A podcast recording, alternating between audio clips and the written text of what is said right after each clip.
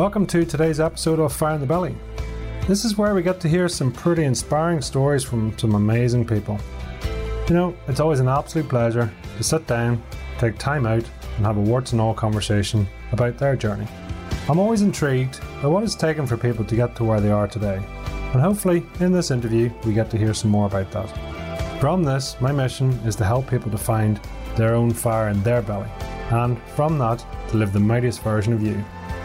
So, without further ado, sit back, relax, and enjoy today's guest.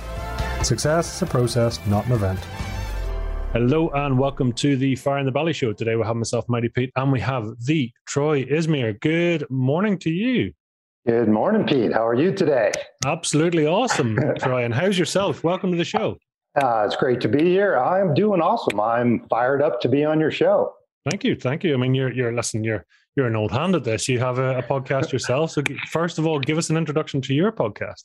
Yeah, uh, so my podcast is called Barbells and Brothers. It's uh, focused on men and helping men to take a chance on ourselves so we can live life fully alive and so, just all kinds of guests. It's got uh, definitely a spiritual focus, but we have all kinds of uh, different guests on there. Sometimes I, I share my heart. Uh, just was talking on my latest podcast uh, about Simone Biles and what she's going through and how I could relate to her. And it's a big topic of conversation. And uh, we talked about centering prayer a couple weeks ago with a guest, and just also redefining what it means uh, to be a man in this day and age. So just a just a really wide variety of topics. And uh, so for me this morning to be on the other side of the podcast is interesting. I definitely a little out of my comfort zone because I'm normally the guy asking questions, but a lot of my work is helping men to really get out of our comfort zones because we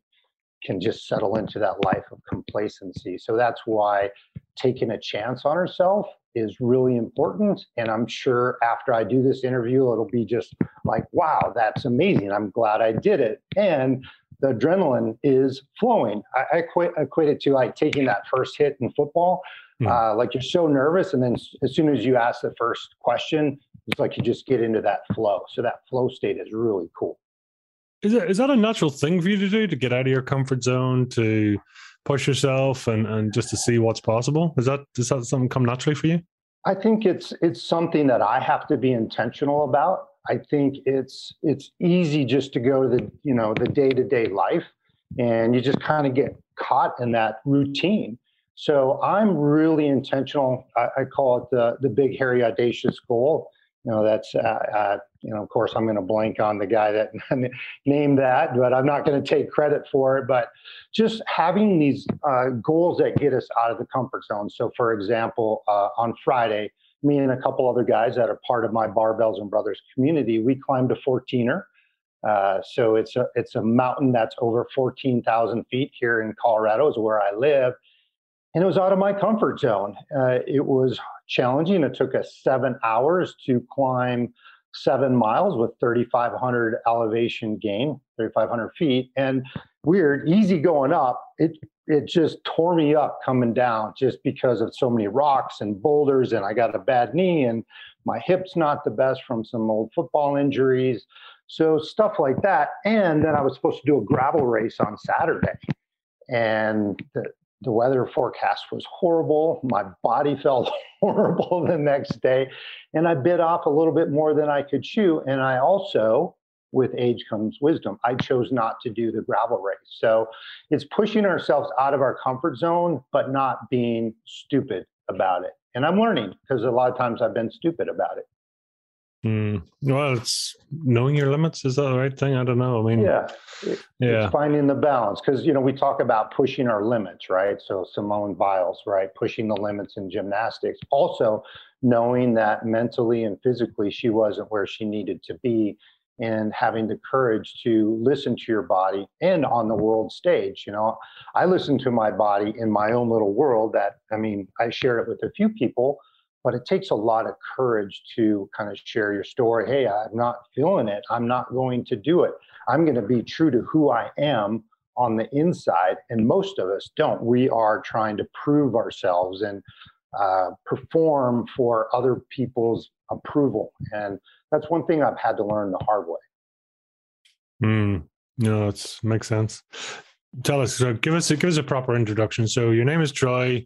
You're from Colorado, the state. Uh, actually, yeah. If you uh, so, I've moved a little bit. So uh, Troy Izmir is my name, and so I live in Boulder, Colorado currently, and I'll share a little bit more of what I have in the works in the real near future around that. But actually, I grew up in Bismarck, North Dakota, probably one of the coldest places in in the world. And uh, yeah, I actually went to University of North Dakota in Grand Forks, which is like 75 miles south of the Canadian border. And so walking to school backwards because it's so cold out, it's 70 below zero. So yeah, I lived uh, in Bismarck, North Dakota for about 23 years, and then I moved to the University of Utah. Went, uh, moved to Utah, went to the University of Utah, went to graduate school there, and then went to Minneapolis, Minnesota for about four years as a personal trainer, and then moved to Orlando, Florida to start up a personal training business within a health club. So I was there for 20 years,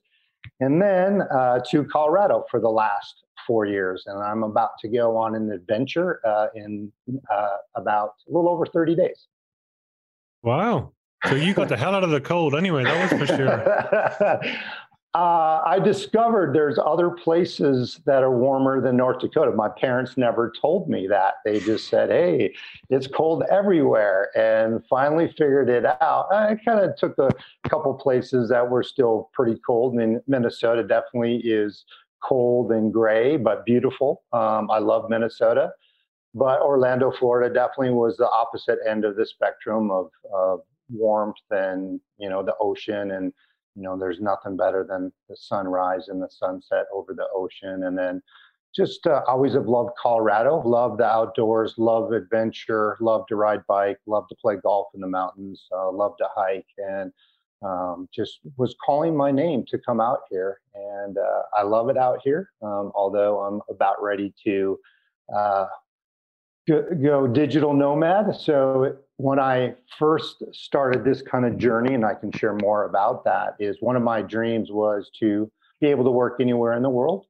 And uh, as so many of us have gone digital uh, since the pandemic and looking at crisis as opportunity, I've gone digital. And now um, I'm going to be traveling domestically for now, just because it's easier. Um, just explore different places that I've never been and just learn more about myself and eventually end up in Florida. So be uh, on the beach. My son lives there. So my daughter lives in Colorado and my son lives in Florida. And I want the best of all worlds. And I believe that we can have it. I believe we can create that that life. And that's that's my work. That's the work that I'm doing personally, and that's the work that I help men do. Tell me this: what what does fire in the belly mean to you? Yeah, yeah, I thought about that. It's just having this clarity of purpose. It's waking up every single morning and knowing what my purpose is. And for many years, I struggled with that. So therefore, I didn't have any fire in the belly.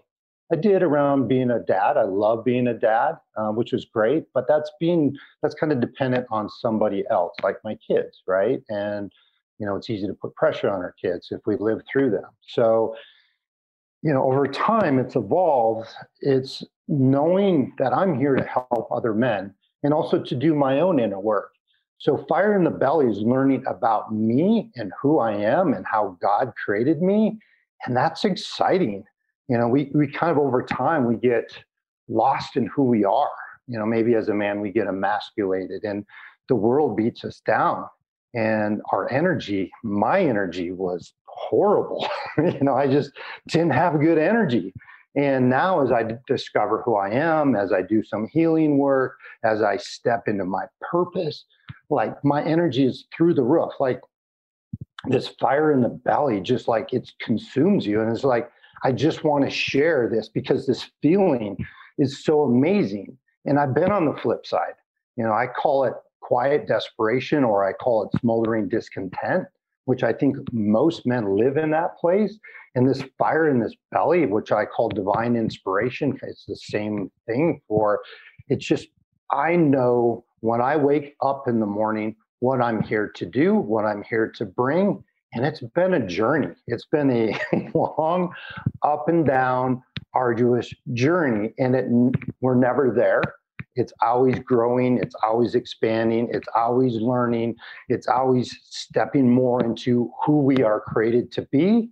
It's overcoming that ego self and stepping into divine soul and you know we are i believe in my personal opinion you know we're created as spiritual beings and that's kind of evolved with me over time so fire in the belly is clarity of purpose knowing who we are um, and just serving other people wow that's do you know i'm i'm i'm really sort of sitting here reflecting on how insightful that is you know and i think mm. even as you start off you know talking about you know that that sort of not projecting your happiness or your contentment through others saying no no no yeah. it's got to start here it's not through the kids yeah. you know yeah okay we all want the best for our kids right but they've got to do them and i've got to do me right you know it's got yeah. to be separate yeah it's it's easy to get lost in codependency right that's been mm. part of my story is this codependency of I had to be in a relationship to, to be happy, or um, things needed to work out a certain way for me to be happy. But just getting caught up in other people's stuff, like I needed a a beautiful woman on my arm for me to feel good about myself, and that's you know been a story of my life for for many years, and and finally being able to overcome that um, that need. It's still a want. I still want to be in a beautiful relationship. That's been part of my story.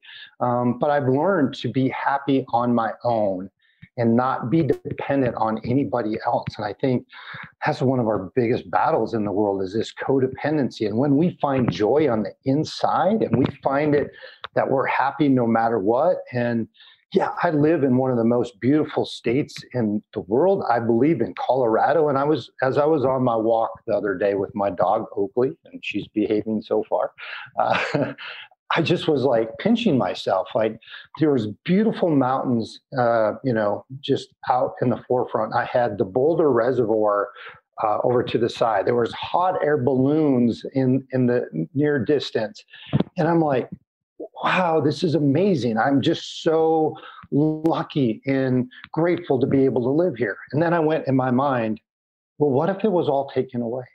What if I had to go live somewhere where I don't have all this? Would I have the same joy inside? Because that joy was dependent on my environment outside of me.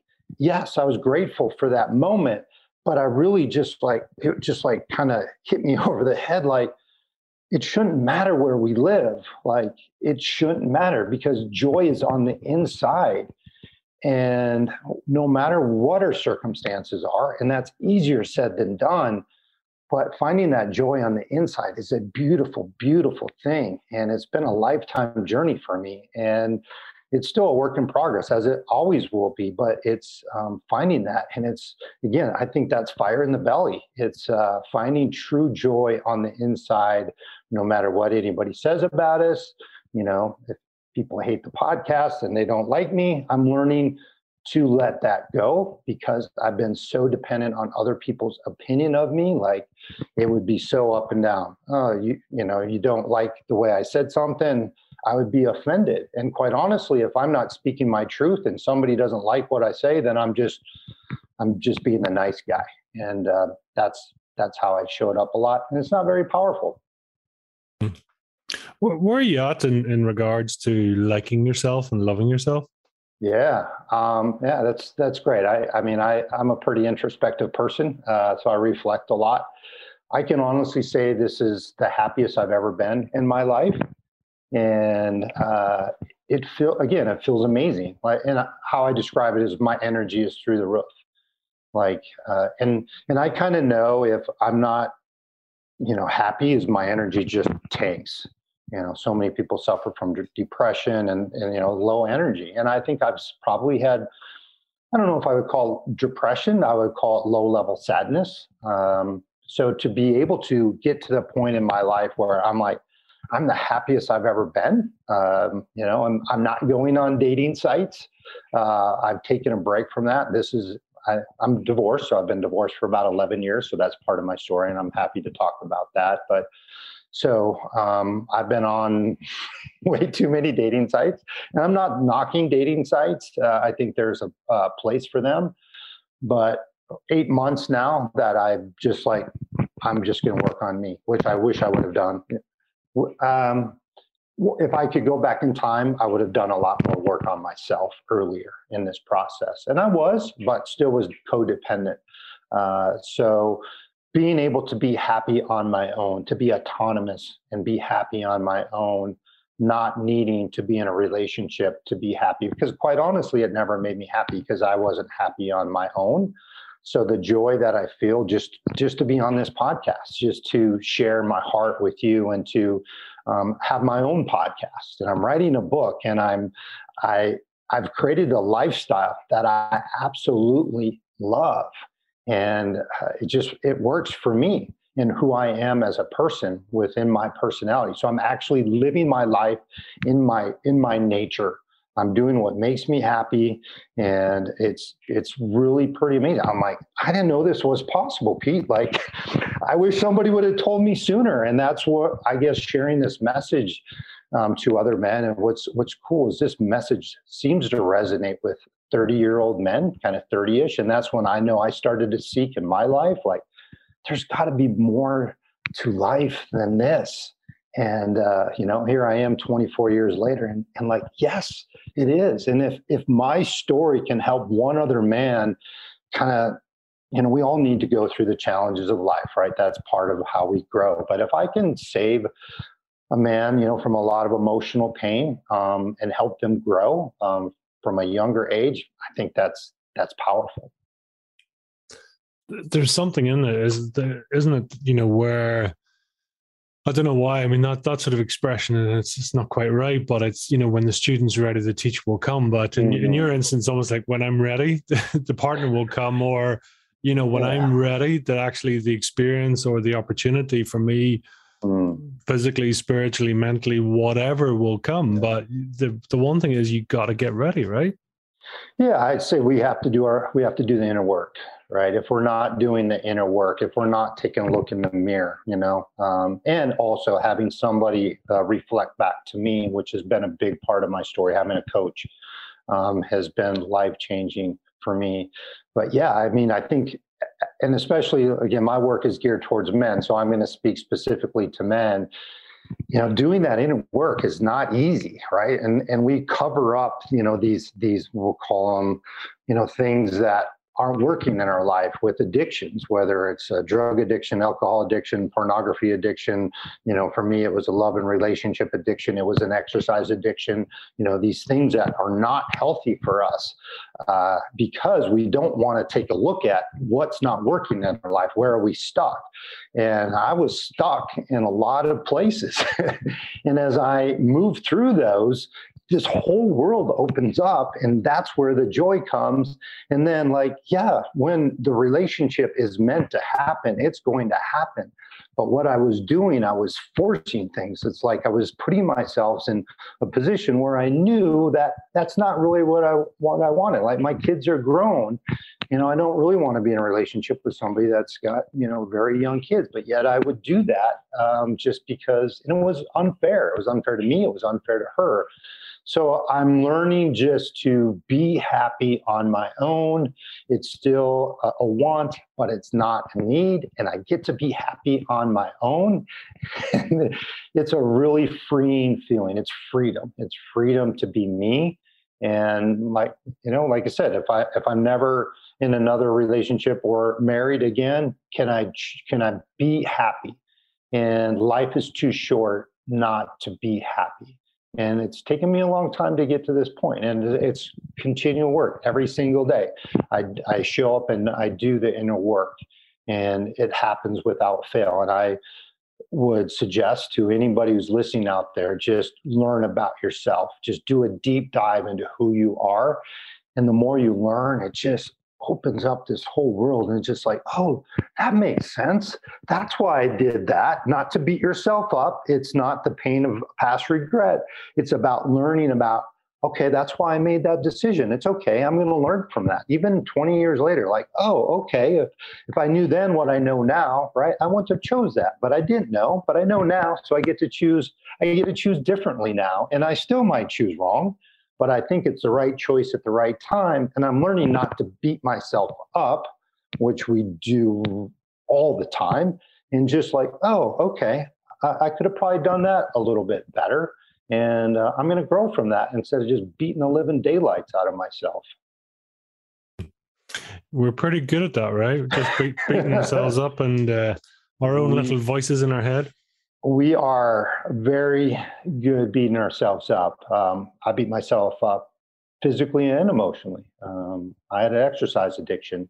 So my drug um, was to go in the gym and literally beat myself up. And I felt good for two hours. It was literally a drug. I had to have it. It was my fix. So I would go in the gym, you know, and just going through a divorce or whatever, another relationship didn't work out. And the thing is, I got praise for it because it made me look amazing. Mm-hmm. You know, I had this just amazing physique. Uh, and I just, I would literally get out of there once my drug was over with, my time in the gym I just kind of, it just, I hit a low. I, I just like, I hit a low. It's just like that was a highlight of my day. And then I would have every tendon, you know, tendonitis, whether it was my elbows, whether it would be um, my shoulders, my knee, um, be so sore, just be so hard to, to work. And, you know, finally overcoming that exercise addiction. So that was, that was one way how I beat myself up. And then, yeah, of course, emotionally, you know, you know, you idiot, why haven't you learned this by now? Come on, you know, you keep doing the same thing over and over and over again. Why haven't you figured this out by now? You know, just you know, figure it out and move on. And it's just it's not it's not that simple. And that's a lot of my work is is really helping men to overcome that harsh inner critic. And you know, I come from a spiritual Christian um, perspective, and again, I'm open to all spirituality, and I don't think you know I have to. My way is the right way. I'm open, and um, but helping men to see themselves the way God sees them, and you know, I turned my life over to you know, I started to follow Jesus again about ten years ago, but it's one thing to know it in our head it's another thing to know it in our heart and no matter where you're coming from spiritually it's just like how do we talk to ourselves like i've struggled with feeling unworthy my whole life and i just i'm worthy i am worthy i'm worthy of being loved um, and just sh- speaking that to myself all the time and it's it's just changes our brain pattern um, and that's really a struggle i think for all people but i think men really struggle with that harsh inner critic where, if you don't mind me asking, where where did that worthiness sort of seed start for you? Do you know? yeah, that's a that's a good question, and that's a lot of soul searching that I've done. And you know, just to you know, I'll share I'll share a little bit around that, and um, and we kind of talked before we got on the show. It's like you know, part of my work is courageous vulnerability. Is you know being open about my life and then but also being balanced about you know sharing and how that impacts other people so i just want to be careful with that but i'll share a little bit about my upbringing and you know that as i did my my best with my kids and i know you mentioned you have kids you know you know, I, I, messed up a lot as a parent, right? You know, we we do our best, and you know, um, as my parents did as well. And you know, my dad passed away about 14 years ago. My mom is still uh, with us, uh, but you know, I was raised a pastor's kid. Uh, call it a PK, if you're familiar with that term. And you know, I learned from an early age that my life was about how do I look you know do i present myself in a certain way? Do we present ourselves in a certain way? Um, how do i perform? Um, you know perfectionist. So grow up uh, very much like you know being perfectionistic and performance based so those were the ways that i learned how to receive love. And if i didn't do all those things um, you know I, I, I didn't feel the love, you know. So there wasn't that emotional connection. I was very physically taken care of, but uh, the emotional connection. And so somehow I got this message that you know, I, I wasn't enough for just who I was as a as a person deep down inside. So I learned, and we learn over time. We get really smart. Like, okay, I receive love by if I look a certain way, if I perform, um, and uh, if I'm, you know, if, I'm perfect that's how I receive love. And I was, you know, I was a great student. I was a great athlete, but there was there was something missing. And especially I, I think back to a time when I was going through puberty. For me, just a really difficult, difficult time. Like, you know, going through these body chemistry changes, and I didn't have anybody to talk to. Uh, I didn't feel safe sharing this with my parents. And so I learned to stuff it like all this emotion that i needed to come come out and share. Like i had acne so bad i had to go on accutane if you're familiar with that. And so you know the concern was the the the physical scars right? Um, what was happening was the emotional scars inside were so deep, but I, I didn't have anybody to share it with. I, I had body odor, like ninth, 10th grade. I tried like 20, 30 different deodorants. And I, no matter what I did, I, you know, I smelled and it was embarrassing.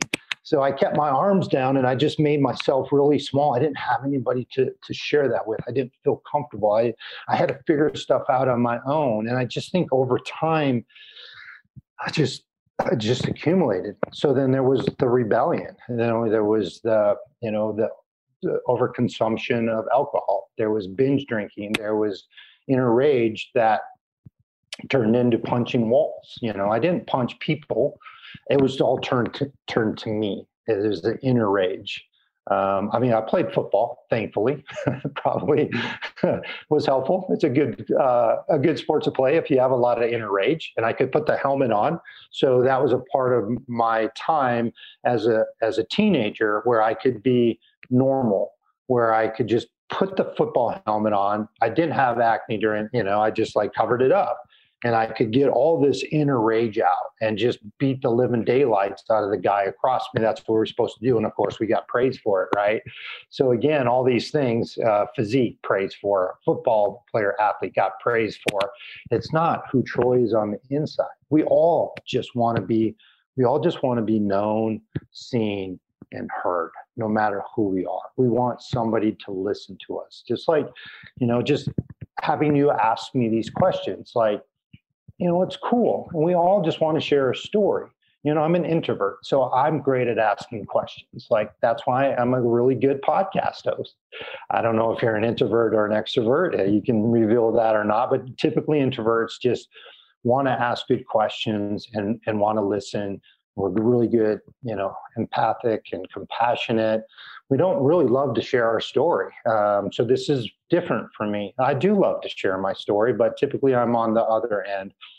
But, you know, we all want to be seen, known, and heard. And, you know, just doing this podcast, I already feel seen, known, and heard. And that's what I want in my life is I want just every part of me, the, the shadow side, the light side, and just to love me for who I am. And I think that's ultimately, that's what we all want as you talk about that, and, and I suppose I'm, I'm, the reflection. I think a lot of men are going to get that is that reflection of who you were as a kid, and then you mm-hmm. massively overcompensate. You know, in, in certain areas. Sure. You know, uh, and because you can, you know, mm-hmm. physically, financially, whatever, because yeah. suddenly you have the opportunity to do so, so you do. But then you sort of almost you bounce back a bit until you find your right level. That's what I'm getting here. Is that is that a fair is that a, is that a fair um, summary as such? Yeah, I think so. I think it's, you know, you try all these other things and hopefully you come to a point where you're like, you know, this isn't working. I'm actually not very happy.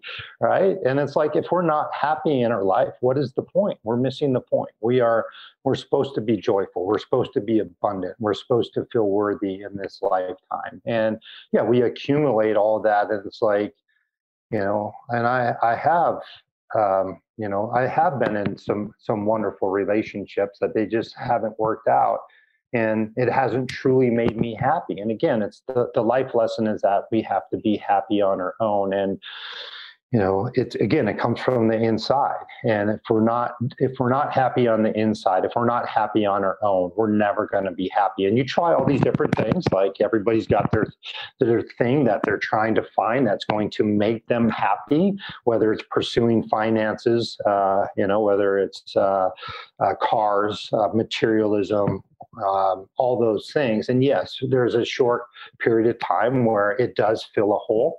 It does make us happy, um, but then you realize that that kind of wears off, and then you bring it back, and then eventually, hopefully, um, you just you just like, okay, I'm done. I'm done searching for things outside of myself. I'm going to find joy on the inside. Some some men never get there and some men go to their deathbed um, in quiet desperation. Um, and that's where I hope to help men, no matter what age they are. It's never too late. And I, I get caught up now. Oh, you're 54, which, you know, I know in the big picture, it's not that old. And I, I de-age myself by a decade, by the way. I don't talk about that theory. So I'm actually only 44. But anyways, yeah, I, I think it's, you just try all these things. And I, you know, there's, I think there's a point, hopefully you come into your life like okay and we i call it you know you can call it surrender. Um, you know you can call it letting go. You can call it uh, you know give you know giving your life over to god and surrendering and you know which i thought i did but when you're still clinging and forcing and trying to make things happen you don't really surrender. But i think the ultimate place to be is like i'm good.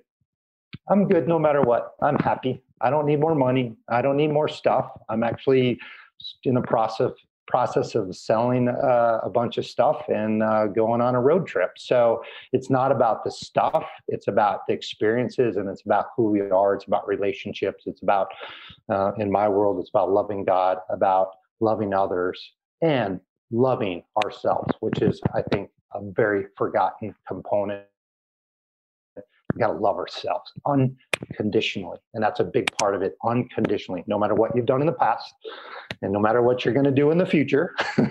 it's loving ourselves unconditionally. And when we get to that place, it's a beautiful, beautiful place to be.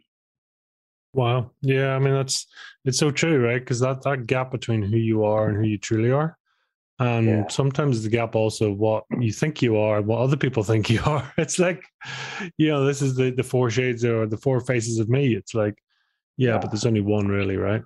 Well yeah i mean and you know that's the thing. We try to fit into this mold right of who we think we're supposed to be and who we think we are. So like an example would be you know i shared with you i'm an introvert. And again, the more I learn about myself, so I've learned like over the last year or two, I've just done this deep dive into who I am. So, you know, Myers Briggs, uh, I'll just put it out there if people are familiar. Uh, if not, they want to do a little research. I would suggest everybody go figure out what their Myers Briggs is. Go online. So I'm an INFJ. So introvert, uh, intuitive kind of feeling, and I like I like structure. Like I do like structure, and to know that about myself is really important.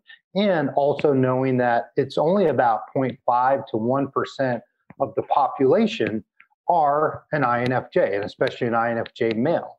Uh, so I've always kind of felt like a square peg in the in a round hole. That's kind of how I describe my life. I've been trying to be somebody that I'm not. I've been living outside of my true nature.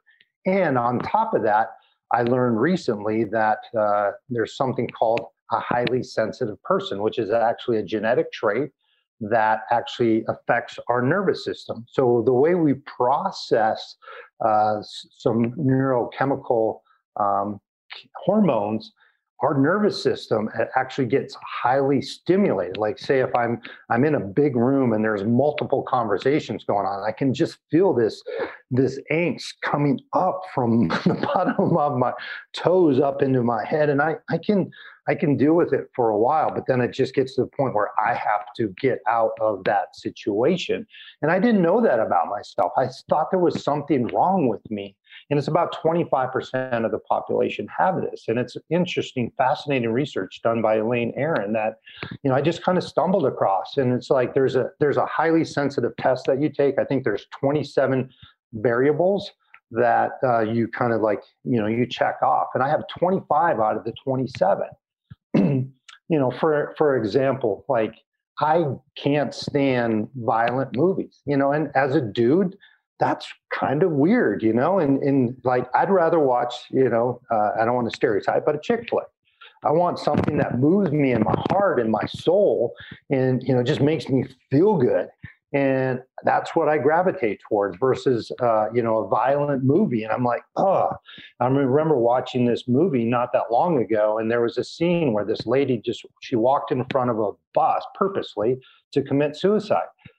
I couldn't get that image out of my head for like a week. I kept thinking about it. I wake up in the middle of the night. So I would just take on these emotions.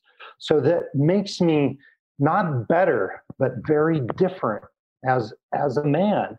And you know, and I've suppressed that for many years. And I see other men suppressing that, that tender side and feeling ashamed of that. And I'm here to tell men that we need your tender side. Yes, we, we need your strength.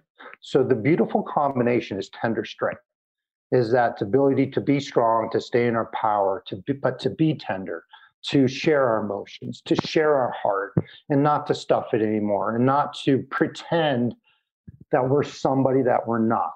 Because I've suffered for many years trying to be somebody that I'm not, um, trying to fit in, trying to be liked, and I was in a career for 17 years where I wasn't who I was. I figured it out. I got good at it. But I would say be who you are and not apologize for showing up as who you are. And if people don't understand you, I've tried to get people to understand me my whole life. Um, and it's okay if they don't.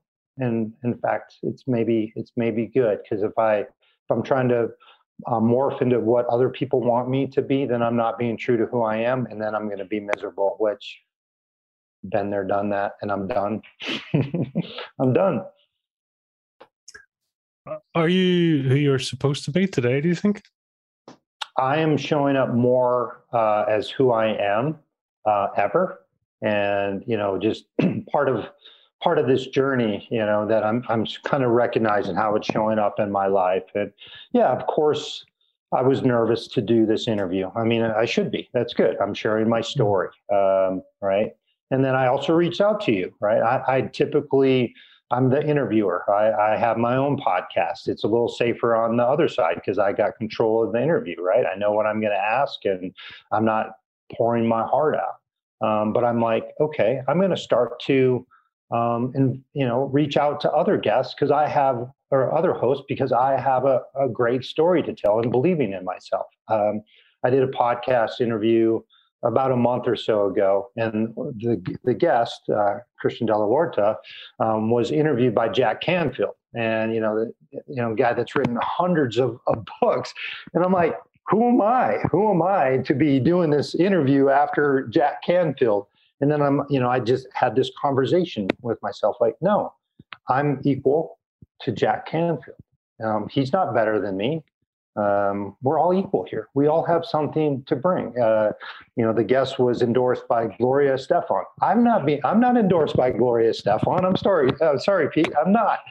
But maybe someday I will be. I don't know. But um, yes, to answer your question, and who knows, a year from now, I'm maybe even more uh, of who I am because I think we're always growing, we're always learning, we're all, we should be always evolving. But I can honestly say, here right now in front of you, I am more my authentic self than I've ever been. I'm not perfect. Um, I'm still learning. And again, we may do an interview in a year and I might look back and like, geez, man, I've grown so much. Like, who was that guy? But right now, in front of you today, I can say, yes, I'm more true to myself than I've ever been, showing up as who I am, knowing that I'm worthy and that I'm enough, and not worrying about what anybody thinks of, of me and I'm, you know, as part of that, the mind starts to wander. Like, okay, what if what if a podcast interview is is terrible, and I, I'm never going to get another podcast interview again, right? That's that's that's two ends of the extreme, right? And like, no, this podcast doesn't define me. It doesn't define me. If if you know, you just like, eh, it's not that great of an interview. I'm not going to even um, share it with my, you know, with my people. It's okay it's okay. I'm doing my best. I'm showing up, giving you everything that I that I have.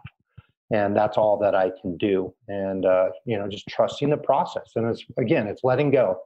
It's uh, it's surrendering and just being me and knowing that's that's enough. And that's a that's a really that's a powerful place to come from. That's that's fire in the belly. That's that's exciting. That's passion. That's uh, having fun.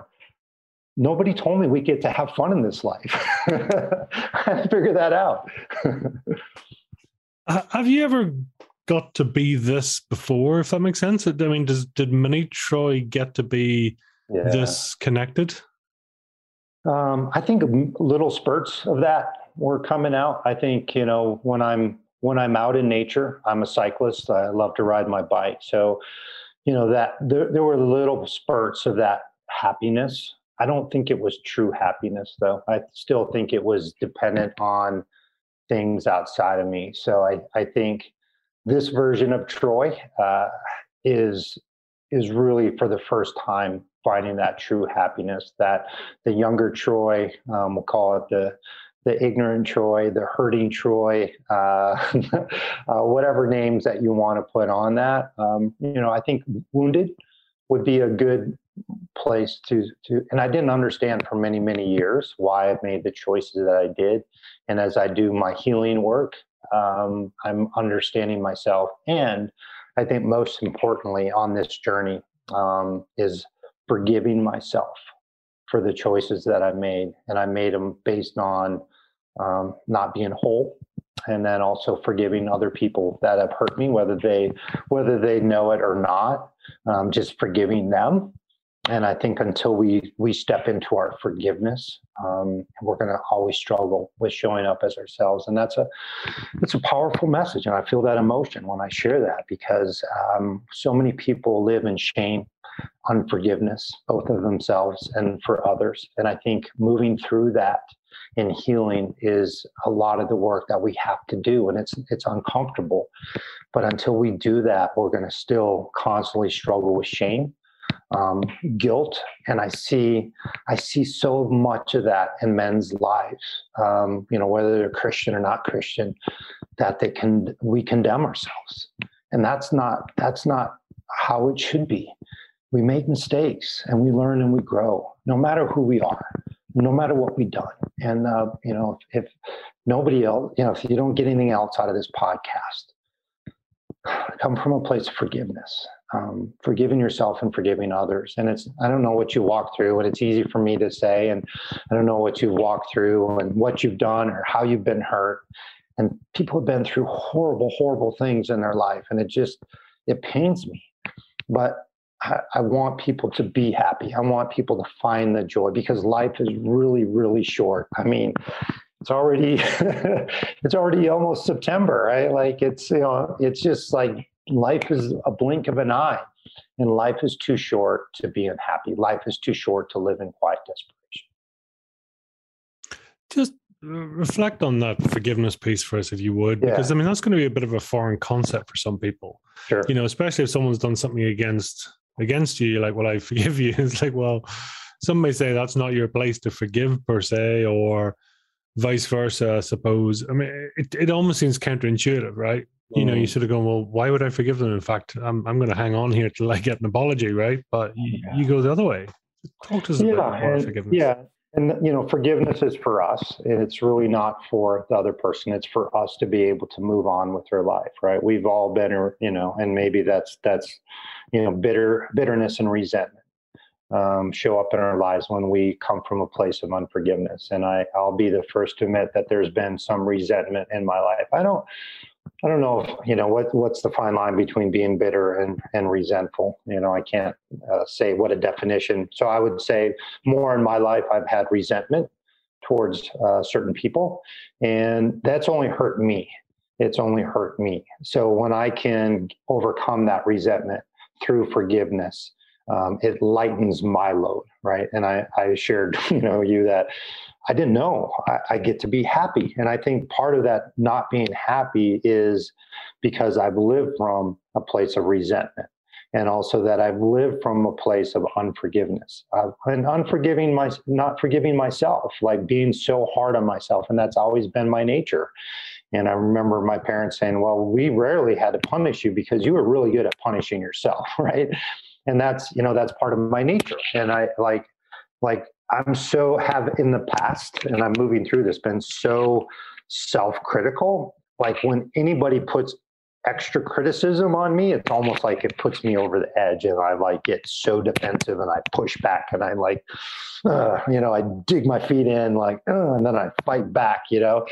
Um, so just learning to not be so hard on myself, to forgive myself, and then forgive others, knowing that they're doing the best that they can in this world that is not an easy world to navigate, right? You look at our world right now and the pandemic, and the fear is just like, it's just like mind blowing. The, the, you know, you hop on the news for five minutes and it's like whoa it's it's crazy you know but uh, yeah again going back to that forgiveness piece it's it's about us doing the healing and it is for it is ultimately for us.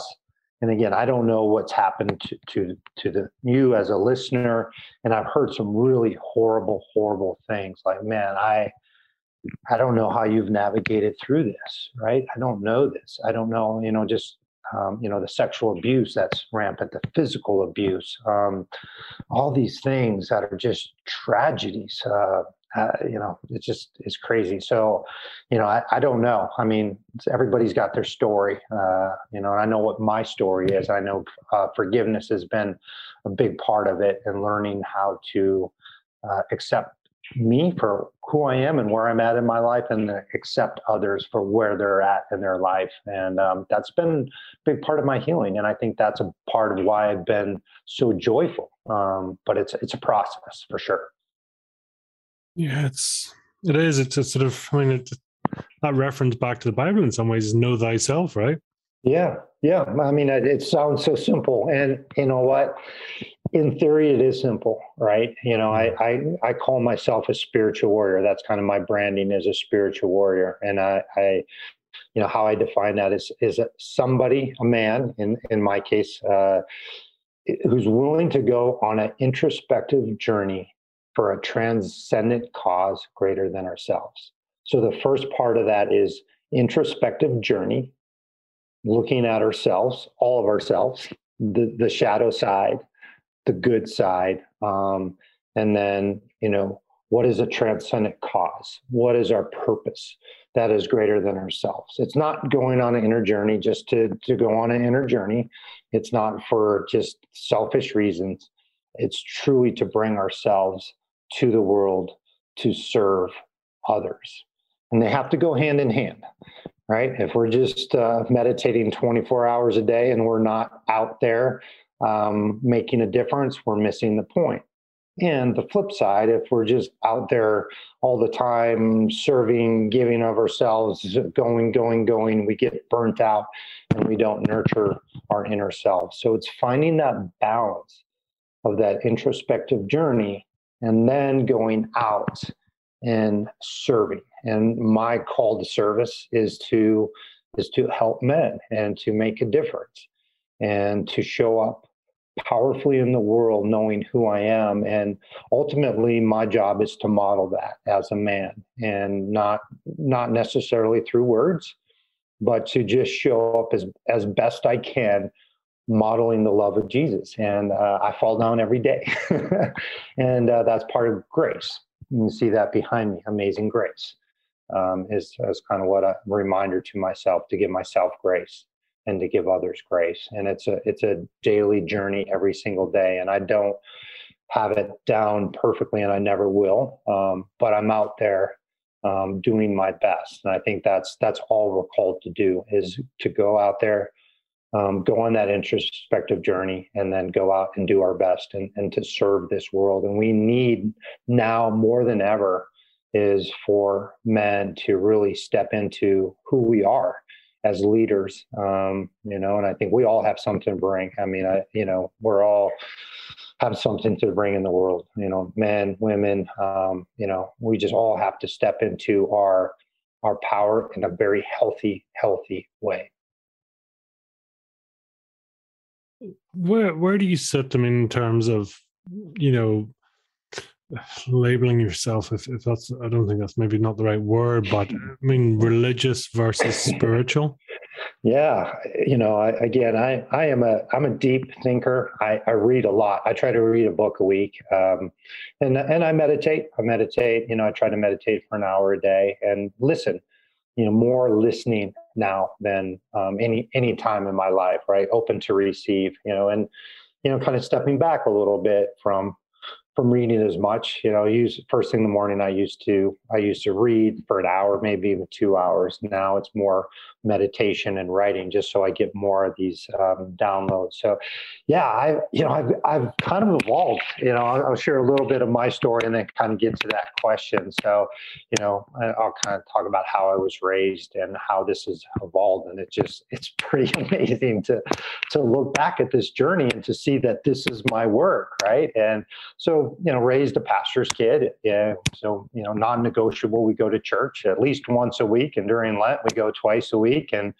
uh, raised as a Lutheran and raised as, I would guess, a conservative evangelical Christian. And, you know, grateful for that upbringing, you know, in, in a sense, because it planted seeds.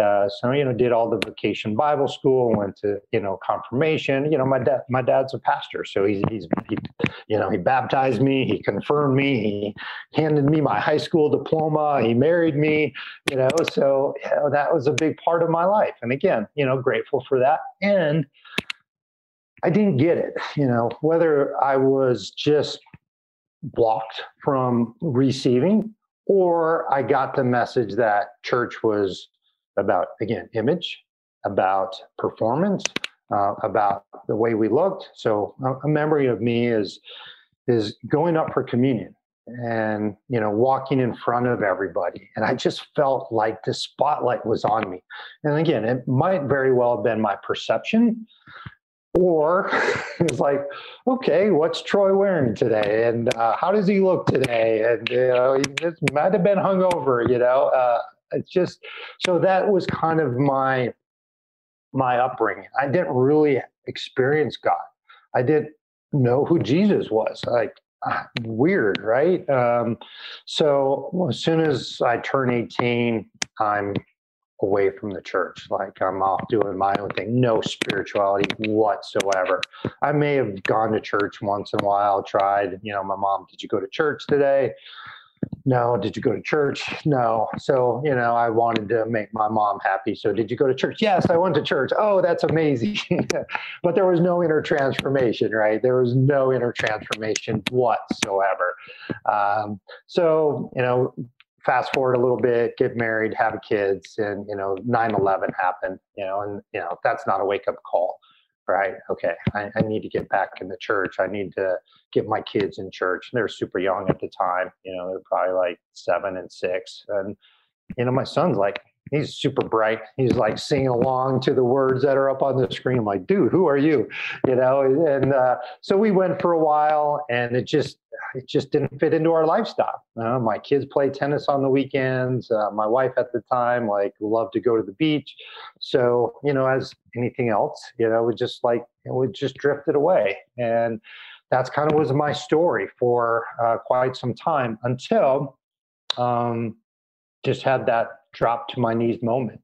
Uh, so going through a divorce, um, just completely lost of who I am as a man. Uh, was married for 18 years. The last two years were were really, really challenging. Uh, I mean, I, I can honestly say I, I cried myself to sleep every night for for a couple years, just lost, hopeless, sad. Um, the thought of losing my family just brought me to my knees. A trad- you know traditional family, um, you know, from a divorce standpoint, you know, we're still a family, just a non-traditional family, and so I just dropped to my knees, and I, I knew I couldn't go through this on my own. I knew that uh, I needed something bigger than me to get me through this divorce, and that's when I just like, okay, God, you know, uh, I've I've never experienced you. I've been, you know, taught uh, you know, who God is. And I guess I've kind of seen God as outside of myself for most of my life. Like he's out there checking up on me, making sure I'm, you know, going to church, making sure I'm reading the Bible, make sure, you know, I, you know, I'm a clean cut guy, uh, you know. So that was my image of God. And, you know, so I've been seeking now for kind of the last 10, 11 years and trying to find, you know, back to your original question. And I've kind of slipped, I slipped back into that. Oh, I'm, I'm was raised Lutheran. I'm evangelical, conservative Lutheran Christian. And I'm finding that, yeah, I'm, I'm not. you know i'm not that doesn't resonate with me you know i i love it. and actually i'm not really going to a church right now um, you know partly you know i kind of got out of it uh, with the pandemic uh, i had a beautiful church home in orlando and actually that's what uh, helped me understand who who jesus was and it's i call it a non-churchy church we we first met in a, in a movie theater and i'm like okay you know, this is right when I was going through my divorce. Like, okay, I can do this. It's dark. You know, nobody can see what I look like. And, you know, their their tagline was no perfect people allowed. I'm like, hey, I'm very unperfect. I'm gonna fit right in. And then they, you know, they started playing the music and it was like loud, it was rock and roll. It was just like and then the pastor comes out he's got the loudest shirt. He's from Texas, man. And it's like I'm used to, you know, the pastor coming out. They got the white robe on, and you know, it feels very churchy. They, you know, all official. They got whatever they wear over the, the top, you know. And uh, this the pastor comes out. You know, he's he's a Texan. You know, he's a burly guy. He used to play nose tackle and got the loudest shirt on. He's got the cowboy boots. He's got the jeans on, and they got the big, you know, the belt buckle on. This guy's a pastor. And then he starts to talk, and I'm like, is he, is he speaking to me? I think I think he knows my story and he was talking about people that are going through a divorce. The first time I was there, and he goes, I don't know what you're walking through right now. We're actually, you know, the, the sermon was on marriage. I'm like, you've got to be kidding me. And then he starts to talk about people that are divorced. And he goes, I don't know what you're walking through right now. I don't know what your story is. But whatever pain you're feeling right now, whatever your pain, and I was in so much pain. I mean, I was in so much pain at the time. He goes, feel that pain feel every ounce of that pain and use it to do good. And I can honestly say that has been one of the most impactful things that I've ever heard in my life. And this pastor has become one of my best friends. He became my mentor. I was his uh, personal trainer for a while. So I was his physical mentor. And actually, we talked a lot about spirituality. And he was actually going through a really difficult time with, with in his life where him and his wife were separated. And um, I share that because he shared that with the congregation as well. but um, that really, he helped me understand who Jesus was and that I could actually experience Jesus. So I've gone through, a, you know, a lot of different readings. I've gone through wisdom school. I've gone, you know, I've read. Uh, I, I, landed on a Franciscan priest, Richard Rohr. I don't know if you're familiar with him or not. I'm like, you know, the, the journey has been crazy. Uh, you know, I, I'm studying what Buddhism is, and you know, so I've landed. So to answer your question, ten minutes later, and we can dive more into it if you want. But so I'm a contemplative, which means I'm really introspective. I, I reflect. I, I, just reflect on things. I read something. So contemplative. I, I do believe there's value in in Buddhism. Uh, it's Buddha is not my god, but I do believe that there is a a spiritual path to to you know uh, understanding suffering, getting out of suffering. And I am a Jesus follower. I, I believe Jesus is the ultimate spiritual warrior. I got a tattoo on this arm that says spiritual warrior. And Jesus is my model as a spiritual warrior. warrior. So I try to model my life after him. He's revolutionary. He came to love all people.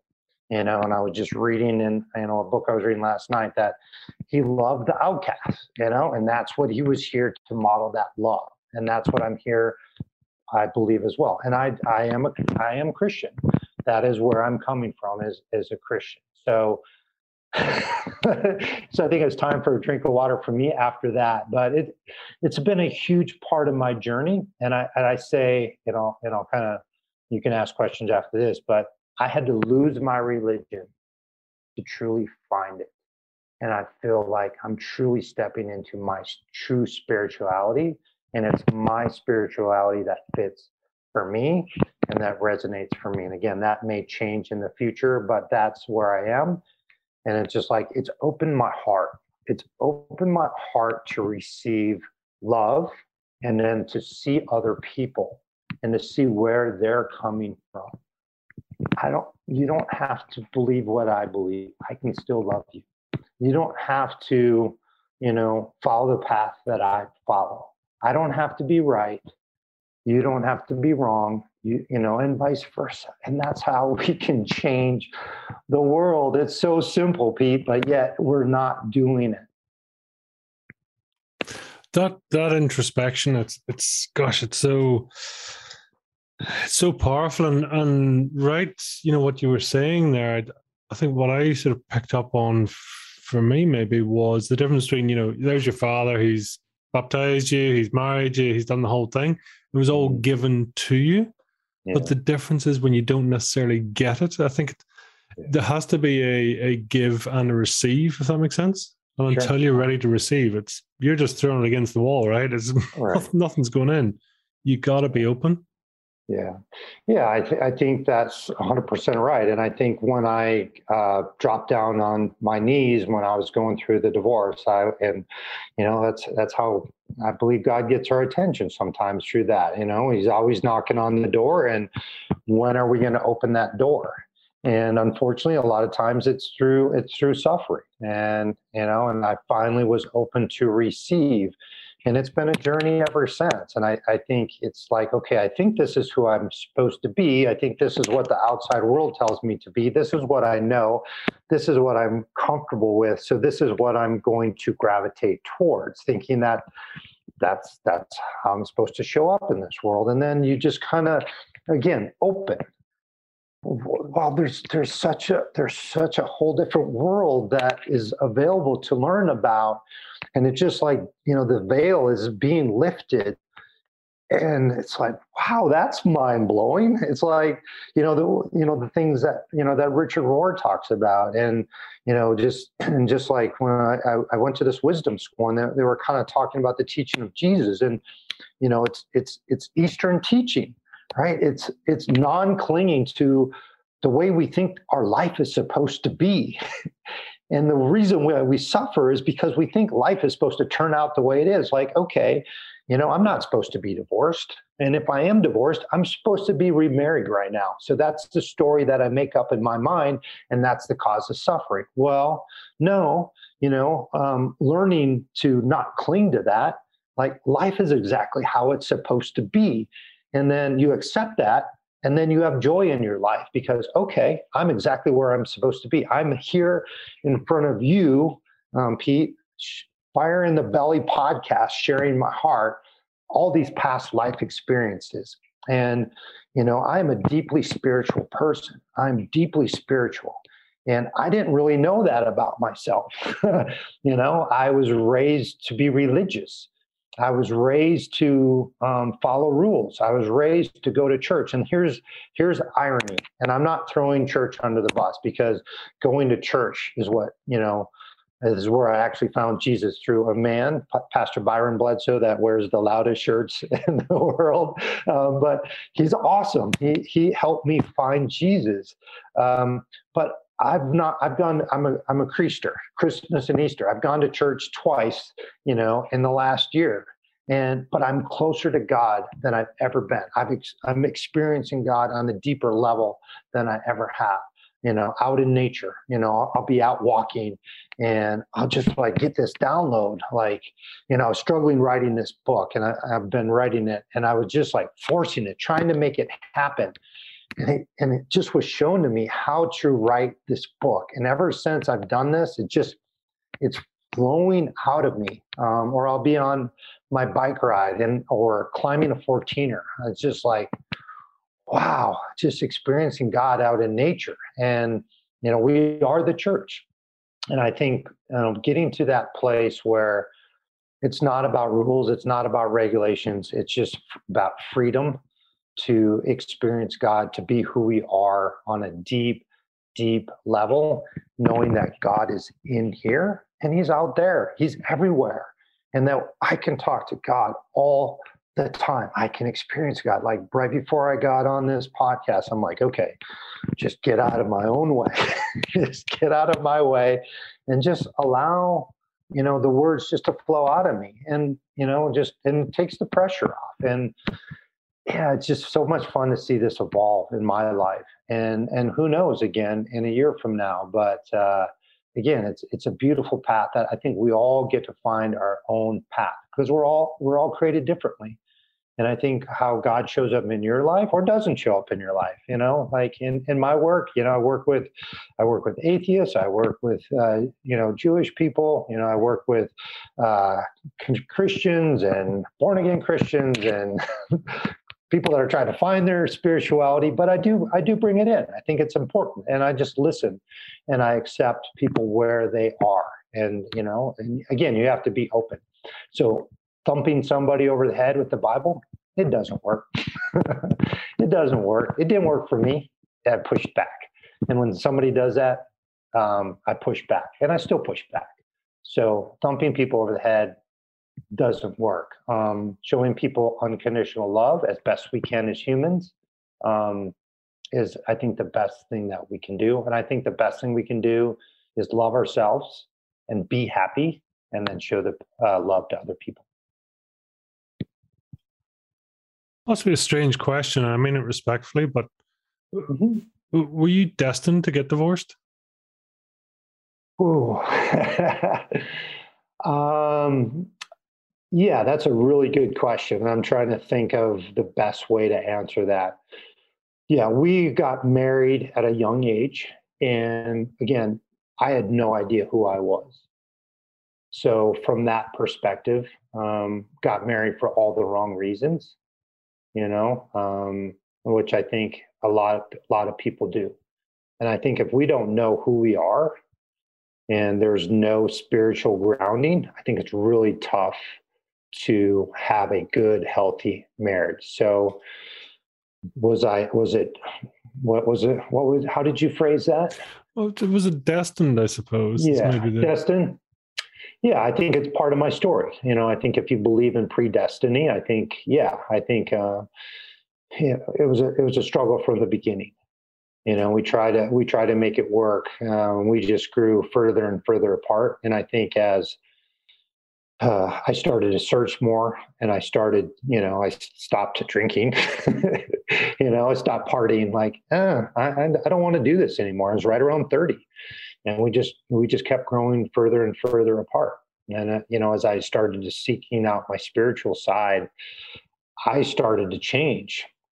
And I think if it's not two people working together to um, heal and to, you know, grow together, it's pretty difficult. So yeah, I think I think at some point my work will be with men that are going through a divorce or are divorced and how to heal from that in a way that's healthy where you're not hurting yourself and you're not hurting others because I've learned a lot. So I think um yeah, I think again using that pain to do good and i think one of the most painful things is to go through a divorce. It's it's the loss of a traditional family. I loved being a family. You know it's it's funny like my kids were really good tennis players. And i remember you know going to this one particular place where they play tennis. And uh, we got to know the the the director there of the tennis tournament. And you know we we were ken and barbie right? You know i'm i'm dark complected all skin and you know my my wife is at the time was you know beautiful blonde and my kids were the same you know salt and pepper. My daughter's all skin and my son blonde hair blue eyes and you know she's you know it's just like oh here comes the perfect family. Here comes ken and barbie. And you know we were just tore up inside like I was tore up inside because our our marriage was so unhealthy. And you know, my kids saw it, I felt it, um, but yet we, you know, we we presented as as you know the perfect family, and and we weren't. Uh, so just uh, healing from that, healing from being the non-traditional family and you know my my kids are awesome. My kids are my best friends. They they're they're great. They're you know they're doing great in life. They're they're happy, um, and I'm I'm just grateful for them. But yeah, it's a very very very difficult experience, and I I feel for anybody that has gone through it, is going through it, and just uh, the emotional pain that is involved with that. And I've had major knee surgery and major hip surgery, and I would say I would take ten of those um, over one divorce. Uh, maybe more than a hundred. there's a lot of pain. There's a lot of emotional pain, and there's a lot of healing involved.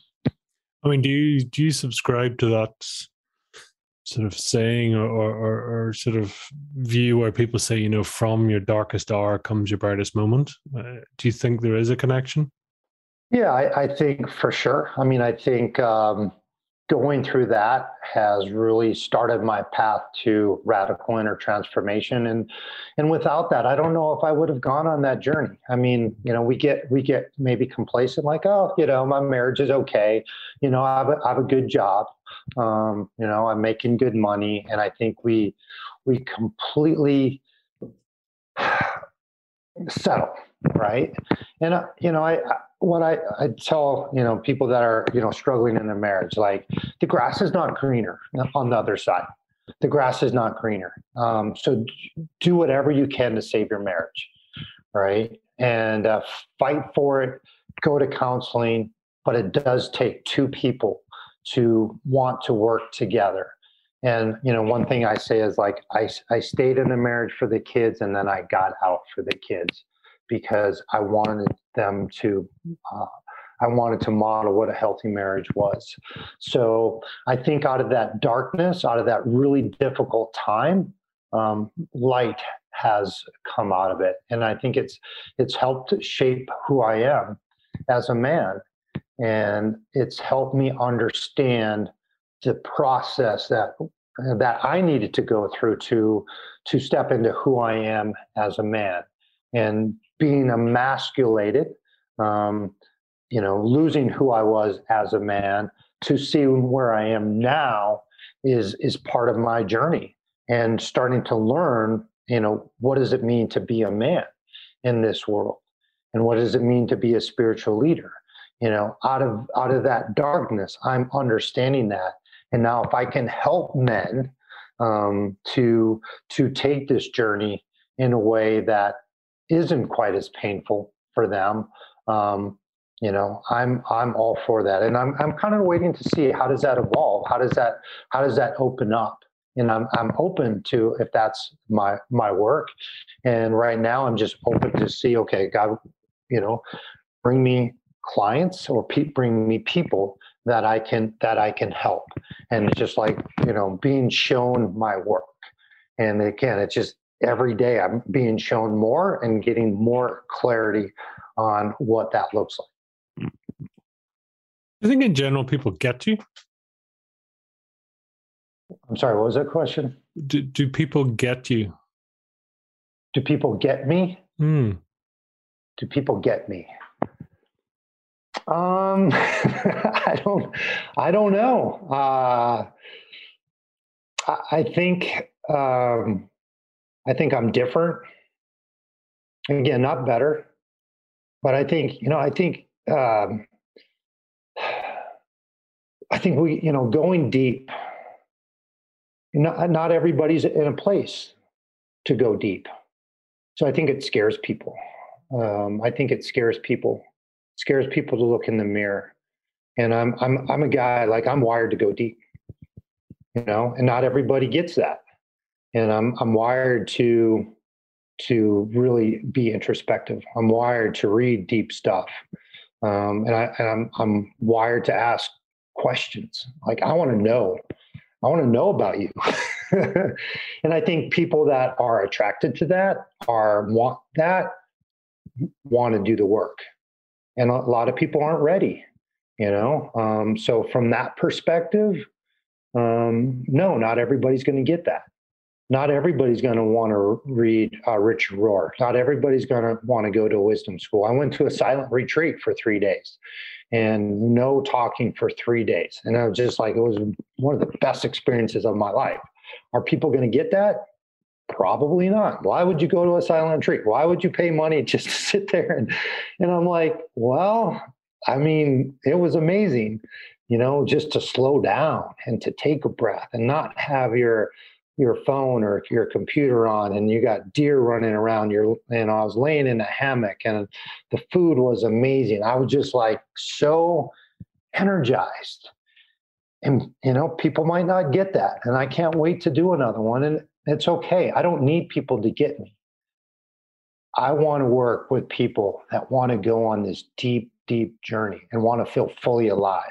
And I would guarantee that most men do not feel fully alive, right? So the journey that I'm on is amazing. Like I was in the pharmaceutical industry for 17 years. I was making six figures. I was I was I was like making lots of money but I was suffering. I was in quiet desperation.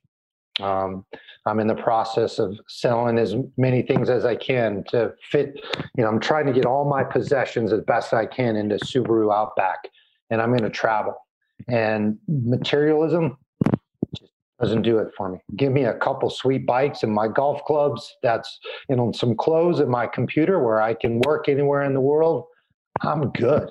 If you would have told me five years ago that I'd be living in a one bedroom apartment and just be like, man, this place is huge. I don't need this much space.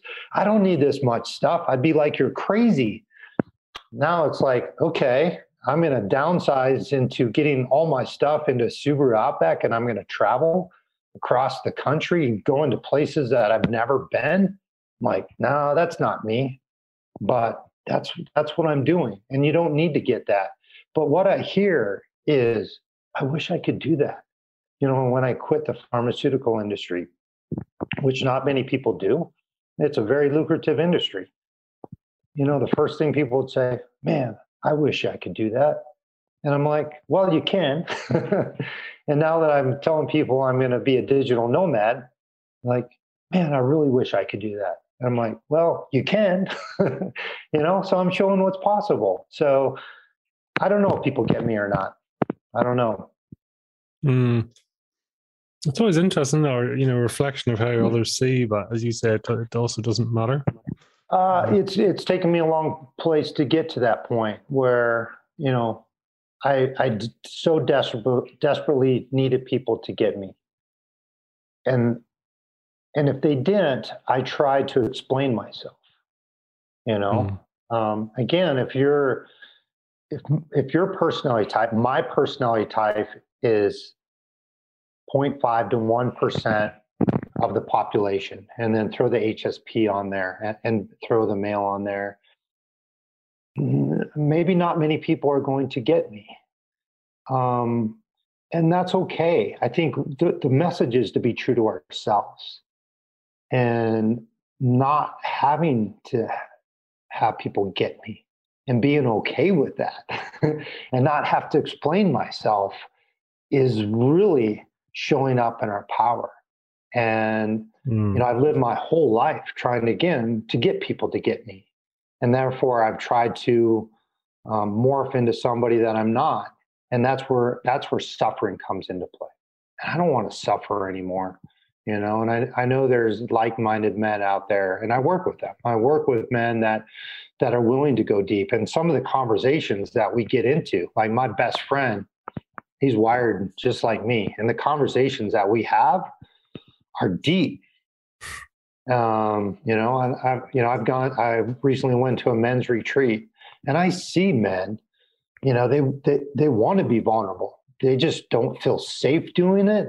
And there's not a safe place to do it and that's the that's the environment that i want to create i want to create a community of spiritual warriors that um, i think want to go deep um, the stories that i've heard from from men when i, I led this uh, called spiritual warriors unite at the gym i used to work out of the stories that i heard the vulnerability that i heard was just amazing and I, i've seen the tender side of men um, so it's it's in all of us. I believe it's in all of us. We just have to kind of relearn how to how to bring it out and know that it'll be okay. That you're not going to be judged for for who you are and sharing your tender side.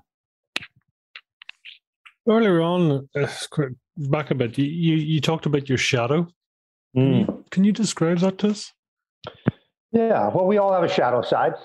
we all have a side that, um, you know, we don't necessarily like, or maybe that we have carried some shame around. Um, so, you know, like my my battle with codependency, you know, that's kind of my dark side. Um, having to be in relationship with another woman um, to feel good about myself, you know, that's the the shadow side. Um, the the hypercriticalness of myself, the the physical self abuse, the emotional self abuse.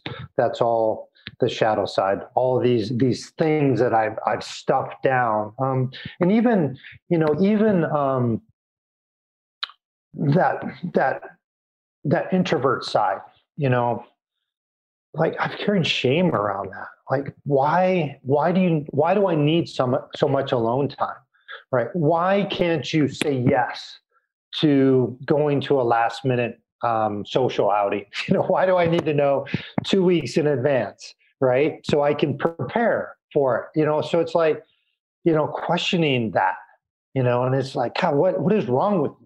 Why can't I just go with the flow? Why can't I just be lighthearted? Why can't I just be free and just, you know, just be the life of the party? And I'm like, and I take a step back and I'm like, it's just not how God created me, you know? And I, I set up my life where I work with clients three days a week, and then I have four days a week to to do my podcast, to to write, to meditate, to go on my bike rides um, for time alone, um, and that works for me. That's the lifestyle that it really works for me. Um, so that shadow side is that side where you know we've kind of we're a little bit ashamed and embarrassed of the choices that we made, and also you know some of the ways that we're we're created and i'm learning like no god created me exactly how i'm supposed to be. And the things that i'm embarrassed of or ashamed of are actually superpowers. And i'm learning to use these superpowers and these they aren't actually the dark side you know the introvert the highly sensitive you know the these are actually superpowers and i get to step into that. And uh, that's pretty amazing. Yeah, it's it's the fact that you get to, you have the opportunity to. I mean, how yeah. powerful is that? It's choice, right? It's choice. Yeah. I mean, I, I talk about we have the default life, the life that's just going to happen to us, which I, I lived the default life for a long time. And then we get to choose the created life. What life do I want to co create with God? Because I do believe it's a co creation. All right, I'm being shown what my work is, and uh, you know, living the de- default life is kind of the the status quo. It's kind of like, um, you know, I'm just going to go through the motions. I'm going to check the box. I check the box in pharmaceutical sales. Um, I'm, I got to go see this doctor. I got to go see this doctor. I got to go see this doctor. Okay, I'm done. Now I get to go live my life. Right now, I'm living my life every single day. Like I have no clue what day it is most of the time.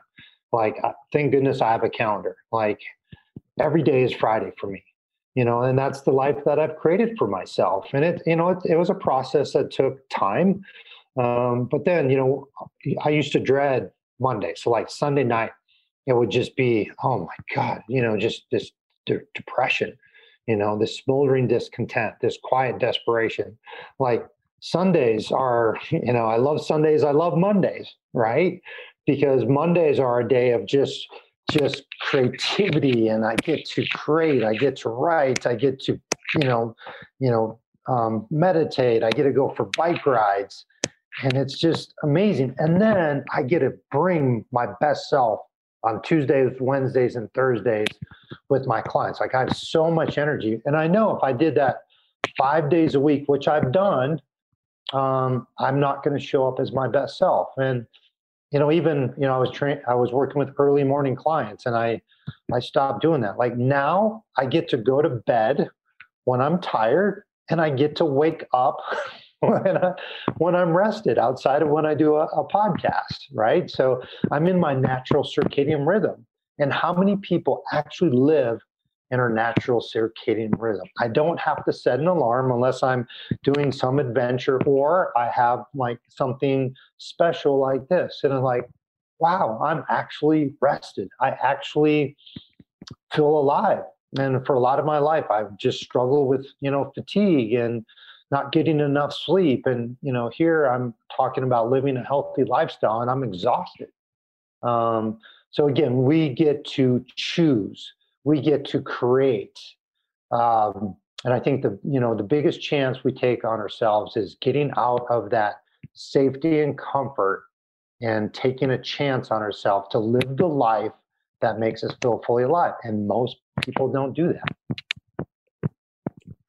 It's gosh, uh, just reflecting there, you know, and it's as you say in, in the corporate world or the job, you know, it is that the, the deadly drug of okayism. Yeah, you know, it's yeah. it's well, how's yeah. life? Yeah, good. It's like, God, Yeah. really? Yeah. Is good? Is that what we're aspiring to? Is that it? You know, it's uh, it's it's on reflection. I think once you've come through, and I don't know, I kind of have a, view that listen, it's probably in my view less than twenty percent of the population actually get to experience it. Mm. Unfortunately, I I just think that's just the way that it goes, right? Uh, Yeah, yeah, I think uh, it's a small percentage of people that are really feeling fully alive, and it Mhm. doesn't have to be that way. And you know, I look back, uh, you know, my career, you know, multiple careers, but you know, the last four years I've been an entrepreneur. You know, I I, I left a, a six-figure job to go on this adventure, and you know, it's it's you know, it's evolved, and I, I I'm like, I can't imagine doing anything other than what I'm doing and I'm grateful for all the experiences that I had. I mean, I've, I've, you know, I worked at one of the largest, uh, most prestigious health clubs in in the country, and it was a great experience. But I knew that wasn't for me. I was in pharmaceutical sales for 17 years, and I, I learned a lot. Beautiful people in this industry. I mean, I. I did uh, infectious disease, so um, you know, helping with uh, hepatitis C and HIV, and I know I helped save people's lives, which was great. But it was also outside my my true nature. And to take that chance to give up the company car, the 401k, the pension, the health insurance, the the six figures, um, you know, it, it takes it takes a lot. And I would not trade. I wouldn't go back to that for anything because I have freedom. I have freedom to be me. So I call it radically free to be me. I am in my true nature, doing what I meant meant to do. I was not in my true nature in pharmaceutical sales. Um, you know, I was I got great at it because I, I, you know, I'm a great listener, but I was overwhelmed when we went to pharmaceutical meetings, like sometimes 4,000 people in a meeting and walking into a room where there's hundreds of conversations, just like it freaked me out. Um, I was exhausted at the end of the meetings and it was outside of my nature. Now I work from home. Um, you know, I have tons of time freedom. And I think that, you know, time freedom for me is a beautiful thing. And I'm working on financial freedom. And I believe in abundance. And I believe, you know, I will make the money that I did in pharmaceutical sales doing what I love. And I don't need a lot of money, but the more people I serve, the more money I make and the more I can give back. And uh, so I believe in abundance, um, time abundance, financial abundance, and doing what I, I love. And I love seeing men's lives transform. I love to see men, you know, change their job, get out of the JOB, and uh, then see, like, wow, see what's possible.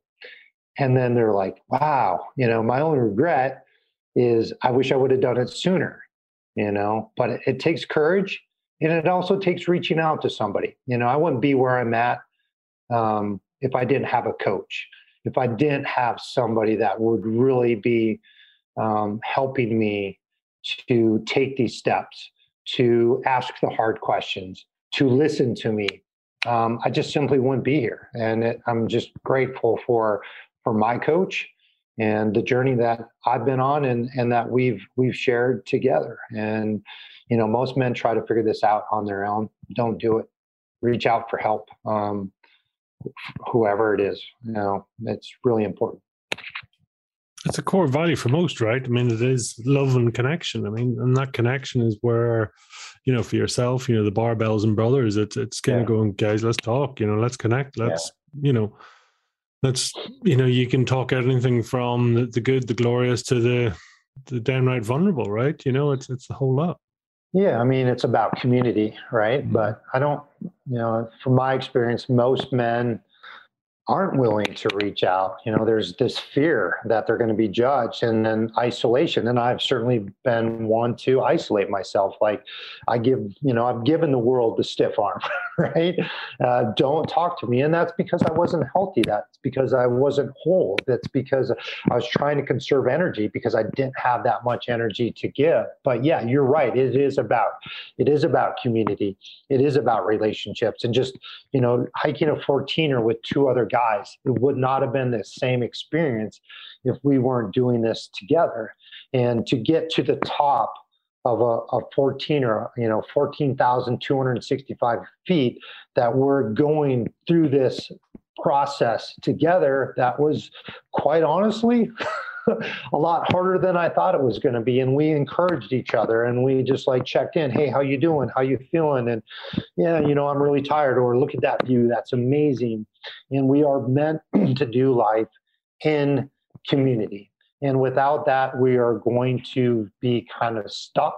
We're going to be unfulfilled. And we all need at least one other brother to go through life together. And most men don't have that. And it's really one of the, the battles of men today is isolation. So my vision is to create this community that's global of spiritual warriors um, that are willing again to go on this this introspective journey for a transcendent cause greater than ourselves, and then we get to show up simply being ourselves. And most men have very similar battles, and it's like, yeah, me too.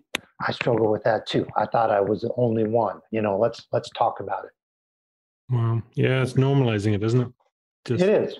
Yeah. Set out and yeah, then you get a nod of the head and going, God, I'm not alone here. That's cool. Yeah. Yeah. And it's yeah, it's healing. It's mm. healing. And I think, you know, men again suffer in, in shame. You know, there's a lot of pornography addiction. Um, there's a lot of uh, workaholism. You know, there's alcoholism. You know, there's there's you know struggle with you know physical health. There's just so many battles that that men go through. And if we're just trying to figure this out on our own it's just really challenging. So a coach a therapist um, a loving friend that's non-judgmental just reach out. Just reach out and just say hey man i'm i'm struggling with this and more than likely whoever you reach out to is like hey man i'm struggling too. I'm glad you i'm glad you reached out to me. Or you know again a therapist or a coach you know just a listening ear. Just listening is healing you know just having somebody to listen to you you know. Going back to one of the first things i had said is just we want to be seen known and heard for who we are. It's really that simple. Mm. So true. If you were to try and describe your fire in the belly in one or two words, what, what would mm. they be, Troy? Radical freedom. Wow. That's definitely a first, and it's powerful, really powerful. Yeah, radical freedom. And that's the, I think we all get to choose that. And I think when we're radically free, we have fire in the belly. Mm. And that's when we show up powerfully. But yeah, it's uh, just I've been exploring what does freedom mean and what does freedom to mean mean to me. And it means radically free to be me. Mm. You know, and you know, back to do people get me? And that's not that's not up for me. I that's out of my control.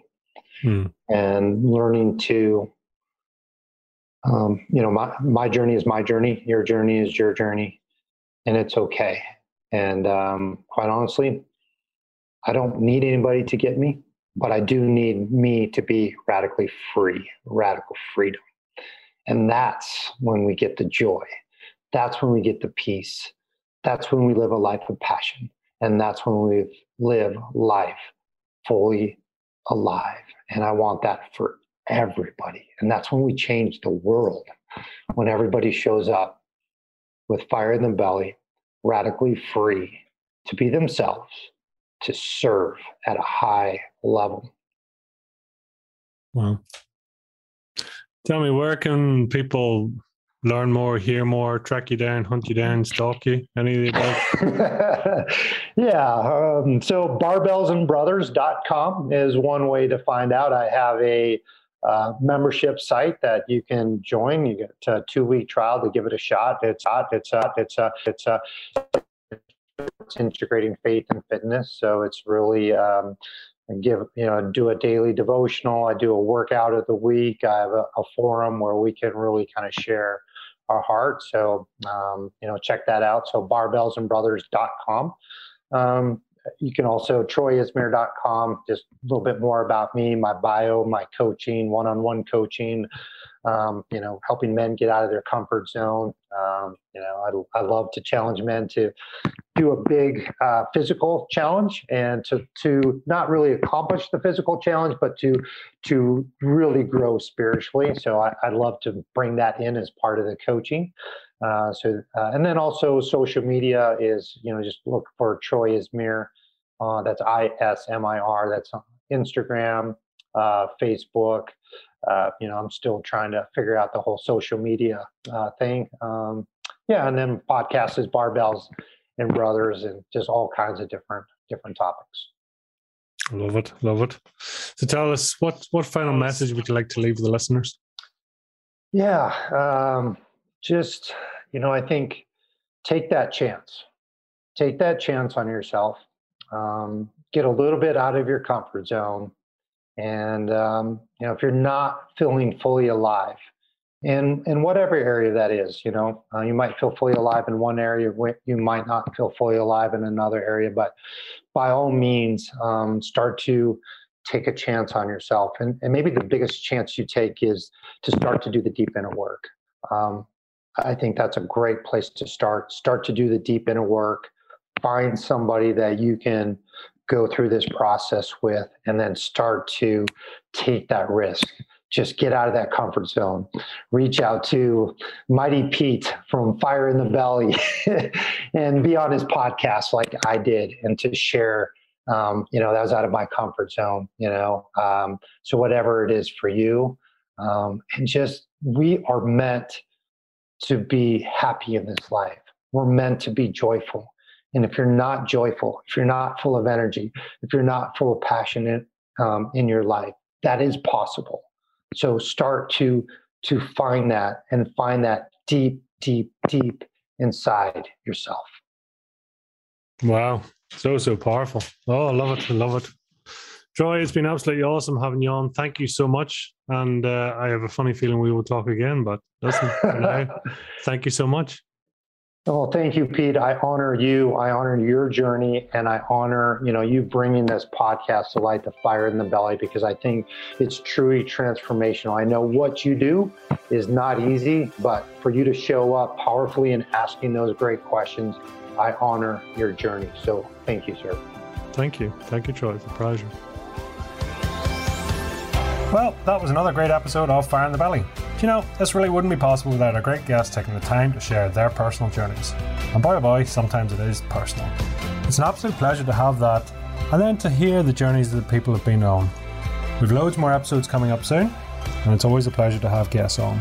If you do happen to know anyone with true fire in their belly, please reach out to us so we can share their journey, lessons, and successes.